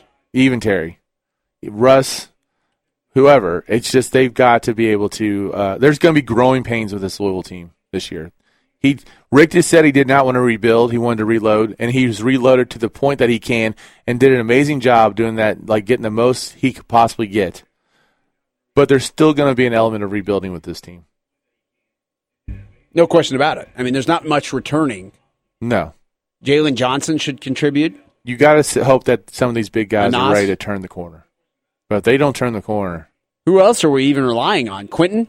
well, Quentin, uh, Quentin should be a, a, a huge role. he should be. I mean, he came on strong in the tournament. but then you're also looking at a guy like Quentin who basically went through the ACC and probably was a brief mention on any scouting report that they even had, and Sure. now he's going to be like the main focus. Yeah, I'm looking more so, and not to try to sound too sophisticated, but for his defense to improve.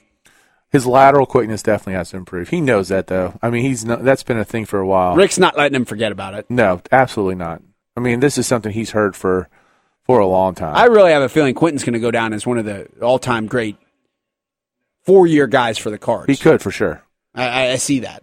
He's a he's a very good college point guard. And, that, that's what we're looking for. We're Right. a college team. exactly.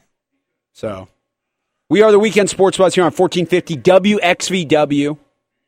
The Oxmoor Ford Lincoln buzz line is 502 384 1450.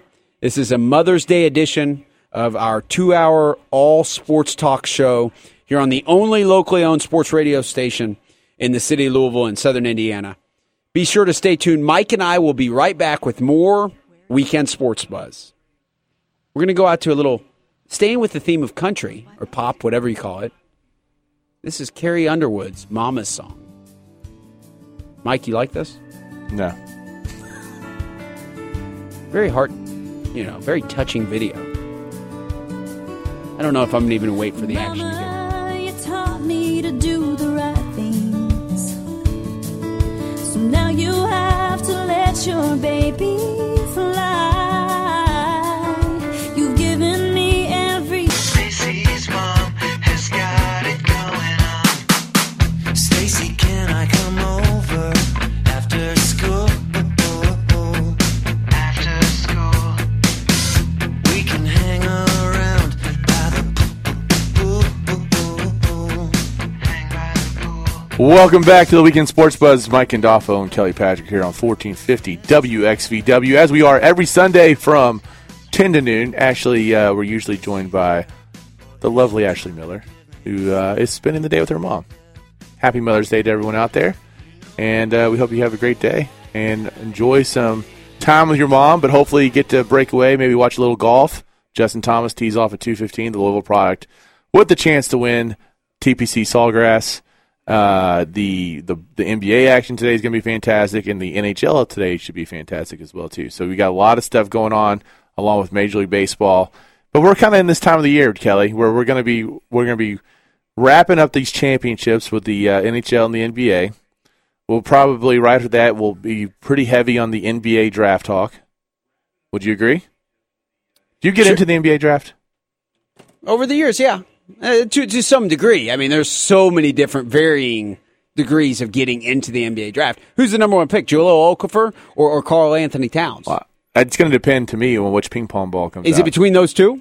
I think for sure. Uh, I, Where's D'Angelo. D'An- yeah, I was going to say, where's uh, D'Angelo? and go, the Moutier local kid. both have, I guess, like an outside shot. I really like Moutier, and so uh, I'm a Knicks fan, right? So there's a chance that that ping pong ball comes out our way for sure. And uh, I think Moutier is the guy that I would want If I'm, but I think they're probably going to go with the hometown g- kid and go with Carl Towns. I haven't seen Moutier play much right at all. because he plays overseas. I don't even think I've watched many highlight videos of him. Who would you compare him to? He's a bigger guard, um, but he's athletic and A bigger point guard? yeah, he's six. Tyreek Evans? Yeah, that's probably a fair comparison. Uh, he's a really good athlete. He's he can shoot. He can take it to the rack. He's a good passer. Um, he's strong. Phil I- Jackson historically claims, although it doesn't always pan out that way. I guess with Shaq it did, but that the best way to implement the triangle offense is through having a good passing big man. And will that come through the acquisition of Mark Gasol to the Knicks, something like that, maybe? Who Maybe. would be perfect for that, probably? Or will they try to take? A Carl Towns. A I- Carl Towns. I think I think Carl's a better fit for the Knicks than Jalil Okafor is. I agree. and uh, I think Jalil is such a defensive liability. Um, on top of that, so uh, now I'm I'm biased. I'm going to take the Kentucky kid over the Dookie. You're a little scorned. Uh, Kentucky did not win the championship. I don't know if you knew. Kentucky didn't win the They did- championships this year. They did not. Duke did. Oh, did they? Duke did. I didn't watch. Coach K has really separated himself from the pack as far as well. You got to say is the greatest basketball coach, college basketball coach ever. Over John Wooden. You take into consideration the parity aspect. Yeah, I mean, you can argue. Okay, he's definitely on the Mount Rushmore of college basketball coaches. how many faces are on Mount Rushmore? Four. Four. All right. So who's on your Mount Rushmore? Don't even say Adolph Rupp. Adolph Rupp, God. John Calipari, Oh my God. Tubby Smith, and Billy Gillespie. and Joby Hall. No. um, you know, I think you got to have. I'm not, and this is it's going to get interesting. So I think you have to have Coach K, and I think you have to have Bobby John Knight. Wooden. Those two for sure are there. I'm not sure. Everything Cal's going through right now in a, in a smaller window of six years is very similar to what you could compare to Dean Smith's career over his 30 careers. So 30 what you're years or saying whatever. is that Cal's productivity over six years is similar as far as the top end. I'm talking about he gets to the final four. He had to have he did, he only Cal's won it once yep. in the six years, but if you went longer, you think he'd get it- probably another one. Dean Smith was really good at getting to the final four, but only won it twice. Had to have a team that included Michael Jordan, James Worthy, and Sam Perkins to do it. Kenny Smith. Kenny Smith, that's a pretty good, Sure. it's a pretty good lineup. I'd And say then he it had- stood the test of time pretty well. Yeah, and then his team in '93 wasn't bad either. Who was that? Anton Jameson, Vince yeah, Carter? right? Who else was on that team? Uh, well, though Donald Williams was the guy who was the MVP. Mar- Mar- of the- of the Er- Final Eric Four. Montrose? Montrose might have been a senior. Montrose was there, yes. Uh, it might have been his senior year. Okay. It might have been his junior But year. regardless, a talent laden. yeah, a Team. really strong team. So, you know, so does Dean Smith belong on there or not? I don't know. Is Bobby Knight's got to be in the conversation? Adolph Rupp's got to be in the how conversation. many titles did Calhoun win? All right, man. Listen, I'm I'm not even going to validate that though. with a The reason I'm response. saying it is because if you're going to put Bobby Knight on there, I think you got to consider Calhoun why is that? won the same number of titles, right? Three. Yeah, but one's Has Calhoun won One's three an act- titles? He won three, yeah. Is that right? That is right, right? He won with Okafor. He won with uh, he beat that Duke team in like 2001. Yeah, he won in 99. He won in 99. 2004, 2011. And he set the table pretty well for Kevin Ollie to come in and win it, Right, which you don't get credit for. but he was right behind the bench every game. So Yeah. Yeah, I mean, he he helped. Okay. I don't know, but, So- I, but Jim you- Calhoun you- you- from uh, Because of his um, controversy, his um, yeah, I mean he's a controversy where they've actually have like things against him. Cal people want to criticize. Cri- Cal's never had an NCAA violation. Cal's never had. Cal was never implicated in those two Final Fours being vacated. they happened under his watch. They happened. Yes. But okay, so Calhoun's out of the conversation. So you're saying Bobby Knight, obviously John Wooden, obvious. all right, I'm the thinking two, The Rick. two locks. You thinking Rick? I think Rick. You thinking Rick? The, the two locks are Wooden and Kay. I'm taking. If you look to me at ri- what Rick did at two different programs, and then took three programs to the Final Four, it's more impressive than Dean Smith. More portable. Is it more impressive than Dean Smith Is it more impressive than Dean Smith? to take two different teams to the title? No one's done that. Yeah, I, I- I don't have a problem saying you Three put Rick different in- teams to Rick the in Final there Four. ahead of Dean Smith.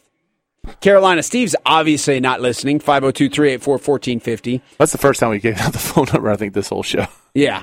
But I, I don't know that many people would. I, I think that may irritate some people to hear that. Uh, it could, and I'm sure, listen, there's a lot of Kentucky fans that don't like Rick right now.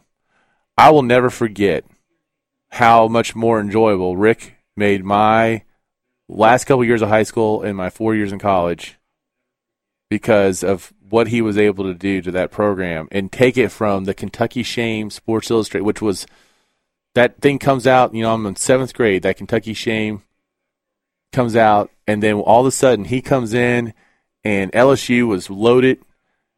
And that first team was 14 and 14, but you loved the guys. You loved Reggie Hansen. You loved Miller. You loved all those guys on that team. And then the Pat- the Patino Bombino team. And then they end up knocking off Shaq and all those guys. And then from there, they never looked back. And um, what that 92 team meant to me, and I know a lot of other people in this, because it was people forget that John Pelfrey and Darren Feldhouse and Richie Farmer never would have gotten recruited to Kentucky if it wasn't for them being on probation. It was those three guys that just really wanted to wear that Kentucky name on their jersey, and it meant so much to them. And to see them bring Kentucky basketball back, along with Rick and Mashburn and Sean Woods, it it that transition was just so important. And I'm not going to sit here and ever forget that Rick did that for Kentucky basketball. And you can love him or hate him right now because he's on the he's coaching Louisville, but you got to respect what that meant to people as Kentucky fans.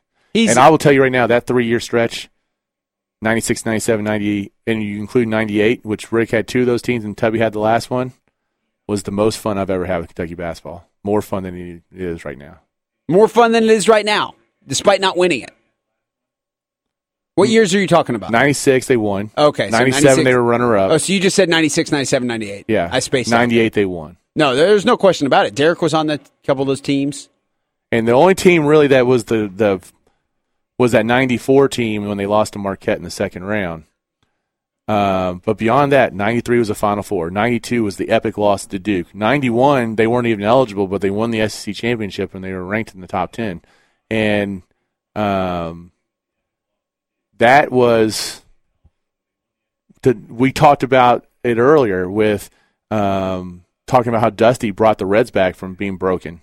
Well, Rick, what the, the Kentucky basketball was not just broken; I mean, it was devastated. By Eddie Sutton. And who was the, the assistant? Delray Brooks, Delroy Brooks. He was the. that's who sent the But pack. there was another guy who ended up coach, head coach in the NBA for like the Raptors. Delray Brooks. Was he the head, head coach in the, Ra- for the He's Raptors? in, he's a head coach right now, I believe. So, um, and there was a, a lot of guys. I mean, he he had uh, I'm blanking on what his name, but he's now an assistant coach with Travis Ford at Oklahoma State, and he was the head coach at Houston for a long time. And he had he had a really good staff, um, there at Kentucky with him. But I think Rick is on that. I honestly believe that Rick has done something no one else has done when it taking two teams to the title like that and that Rick deserves to be on that Mount Rushmore. Do you disagree? I mean, obviously, I'm a huge Rick Pitino fan. I'm a Louisville fan. No, I, I, I won't argue against that. But, but, so we're talking specifically about college basketball here. We're talking college basketball, Larry Brown did something similar in winning a title both in the NBA and in college. which Cal might do really soon. Wow. Mike Gandolfo, the man with ties, predicting Cal to the Cavs.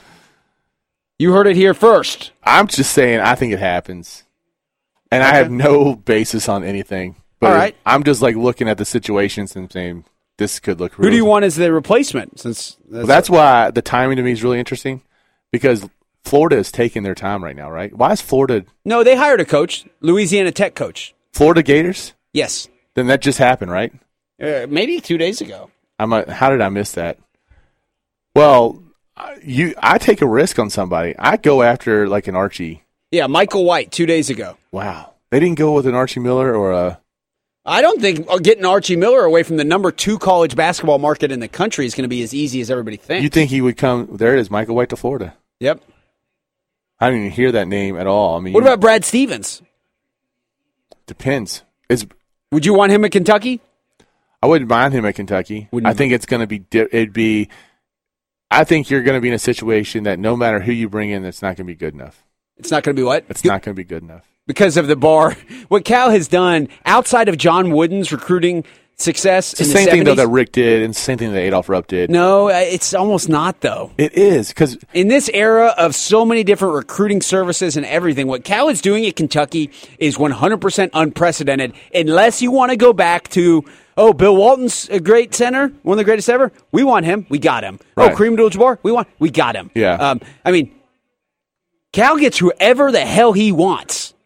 That's unprecedented. that's, that's well, he did not this year, but Not this year, but, Right. but, I mean, Rick Usually. didn't do that. Who else did you Rick say? did do that though in, in the '90s. Rick was if he wanted some guys, he was pulling them in, and they had an unbelievable amount of roster talent that they were pulling in. They did. They what? One team had nine future NBA players. Right. So Rick did go get who he wanted. He did. I think but, Rick but was a I, little I, I more- think he, he, he, he a lot more of that, and I'm not just singing the praises of Rick Pitino here. A lot more of that had to do with his um, scouting, him, him personally seeing potential. I would in agree guys. with that, and that's Him- what I was actually was going to say. I agree. It's, it was more. He would of- say, "Look at this fat guy named Ma- Nazi Muhammad. I think if we get him to drop 100 pounds, He can do something." He can play in the league for 18 years." I mean, R- Rick really pulled off some miracles. but he also got the Tony Delks and the Ron Mercers and the Antoine Walkers and the Derek Andersons. Even though he didn't get Derek at the first, Out of the gate, he still got him. he's uh, you know he still got the Walter McCartys and the guys who were very high, you know the McDonald's Americans who were really highly ranked. Now Pulled Jamal McGlure out of. Uh, But- he got Jamal McGlure right out of Canada. he did, yeah. Uh, my point is, no matter how good of a coach Joe B. Hall was, which he is a borderline Hall of Fame He, coach, he nailed Sam Bowie, Joe B. Hall, didn't he? Joe B. Hall, yeah, I had Sam Bowie. Okay, sorry to interrupt. What were you going to say? no matter what Joby Hall did wasn't good enough because he wasn't Adolph Rupp. No matter what Tubby Smith did, another guy who's a borderline Hall of Fame coach, was never going to be good enough because he was following Rick Pitino. Sure. Whatever, whoever you bring in, it's a four or five year fix, and it's really to bridge a gap because and to kind of reset reality, and hopefully then you can bring in someone who can because no whoever you bring in, it's not going to be good enough. They're not going to win a title. It's, I'm not saying they won't win a title. Joby Hall won a title. Tubby Tubby won- Smith won a title. True. Those guys won a title, and it still wasn't good enough. Well, all Cal has done thus far actually is win one, Exactly. and all Rick really did was win one. Yep. All Joby Hall really did was win one. And Tubby won one. Five different coaches have won a title at Kentucky. That is the true testament to how good Kentucky basketball is. to the, the strength and the power of Kentucky basketball nationally. Yeah. You look at a program like Indiana. Two coaches have won titles. Two? Oh, someone before Bobby? Mm-hmm. Who was it? Um, McCracken is that his name? Okay. Uh, you look at Connecticut. Well, actually, now they have two.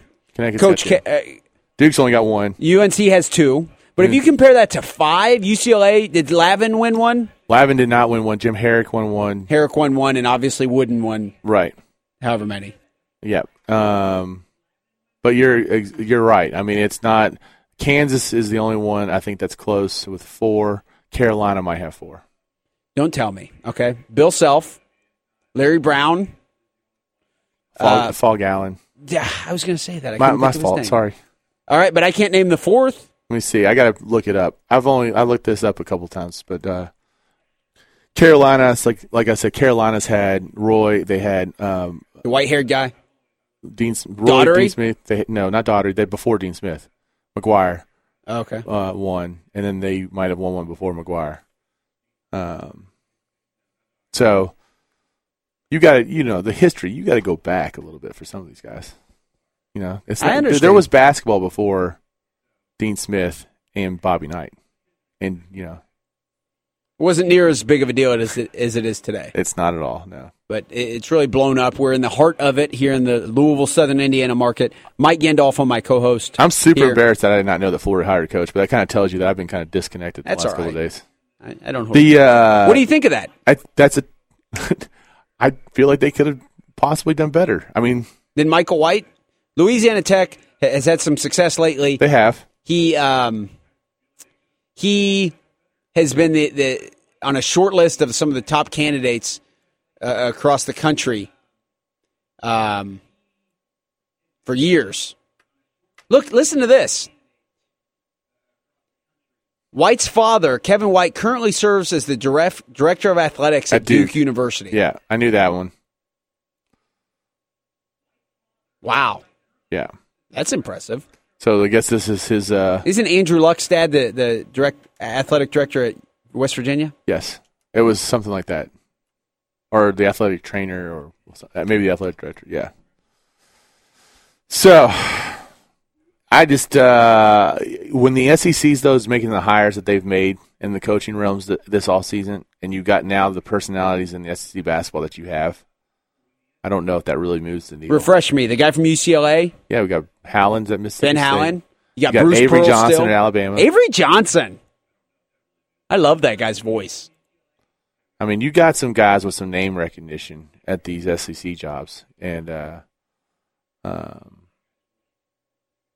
it's gonna. It, Florida's Still got the guy at South Carolina, Martin. Frank Martin. Who did Tennessee hire? I'm blanking on who Tennessee hired. God, they've had a whirlwind. Tennessee hired Rick Barnes. they hired Rick Barnes from Texas. Yeah, I had it took me a second, and I was because I knew they hired a name also. So, um, I mean, there are some serious. It's not. It might not be ACC level. What, uh, Can, can I play this real quick? Avery Johnson way to angry drive clip. The basket there on the guy and got the got the free throws. Um, you you tell me. What was your impression? Unfortunately, no, nobody cares about my no, impression. but you you tell everybody here. You uh, you you you know you tell us. What was your impression?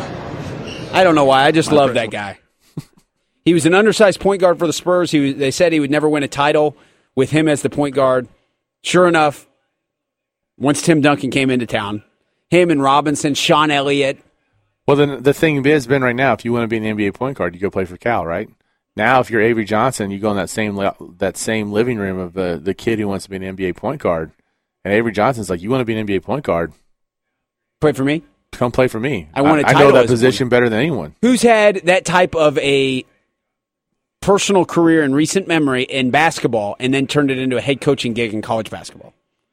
Fred Uh, Hoiberg? Hoiberg's got to be the only. He- example but he I wasn't the got. starter on a championship team. No. Any other examples? Chris Mullen? Well, Chris Mullen still has to get it done at the college level. Do you agree? I mean, Yeah, this- the coach Avery Mullen- Johnson does too. Yeah. Well, and Chris Mullen never had the pro coaching career that Avery at least was. an Avery NBA was coach of the year one year. Yeah. And then he got fired. So this is really kind of Chris Mullen's first go around. It is Avery is coming from a Uh-huh. Danny uh, Manning. Danny Manning. He's still at uh, He's at Wake Tulsa. Forest.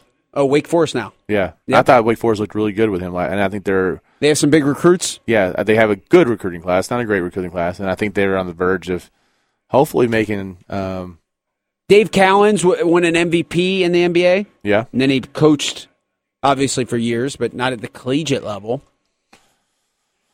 I mean, there's very few of these guys that probably even played in the NBA. I mean, Billy Donovan played in the NBA for like 66 games. Yeah, You know, it's just uh, that's not usually. you- We see that the great player doesn't usually become the great coach because the great player was easy to them, right? They don't understand how guys don't get it or how they can't do something. Um, whereas the better coaches are usually the guys that are the backup players. You know, had to fight for a lot more of their opportunity. Phil Jackson You know, that, Had to- yeah, rode the bench for the Knicks, won a title technically. It's on the did. roster. Came up through the ranks of the CBA back before Isaiah Thomas destroyed it. Isaiah Thomas, great example of a great player. He Larry was Bird. actually just hired, I think, as the head coach of the, the New York WNBA team. Did you Oh, see that? really? Yeah, that sounds fishy. Larry Bird actually coached. I think Larry Bird was a good coach. He You didn't think he was a like good it. coach? He brought the team to the. Am I wrong? Didn't he coach them to Bill the Russell's finals? probably the only guy that's really been a, Bill Russell. a great coach. He did it a player coach. Are we talking unique to sports? Uh, Uh, certain sports? No, I mean I don't think we had to do that. I mean I think um, Well, in wrestling, the guy for and wrestling Iowa. Iowa, yeah. I thought you were gonna go WWE. on Dan me. Gable. I He's mean maybe one of the greatest wrestlers ever. put Definitely Kirk the greatest Gibson? wrestling coach ever. What's that? Kirk Gibson in that conversation is a good player and a He's good not a coach. great coach yet, though. You don't think so? His Diamondback teams have been pretty good. Okay. I mean, guess- They're not great, great, but they've been pretty good. Is Ozzie Guillen in that conversation? sure. I, I think he's a great coach. Guillen, He's I a do. I would. character, I man. want him as a Reds coach. You would? Yeah, I think he'll go on a cussing tirade like Brian Price did, not Every just day. for the publicity, Just to, just because that's who he is, and that's what I want. there you go. Not just to stir up um, excitement for his team, but just because that is exactly who Ozzie Guillen is. All right, other great coaches to turn into Jim Harbaugh, not a great player, journeyman quarterback. Jordan McCoy, yeah. Um, well, Doc Rivers. Mike Singletary gave it a whirl. Doc Rivers, all star, right? Yeah. When he was- Kevin McHale's not doing bad. No, he's not at all. Wow, how did we overlook that? Kevin McHale, And uh, the you know, Rockets, they may be getting ready to knock off the Clippers. right? No, Kevin McHale's- I mean, that team, that Celtics team, man. When he was there, were you was that were you old enough to really? I was born in '83, so no. You don't really remember. I remember it. I've seen plenty of highlights. They were amazing. I mean, Robert Parrish, McHale, D- DJ, Bird, Danny Ainge. Yeah, I mean, they just had it. Uh, they were just they were so much fun to watch, and that's what I'm talking about. The, that NBA Era. run in the, in the 80, late 80s, early 90s to me was Where it's at. where it really is. Yeah,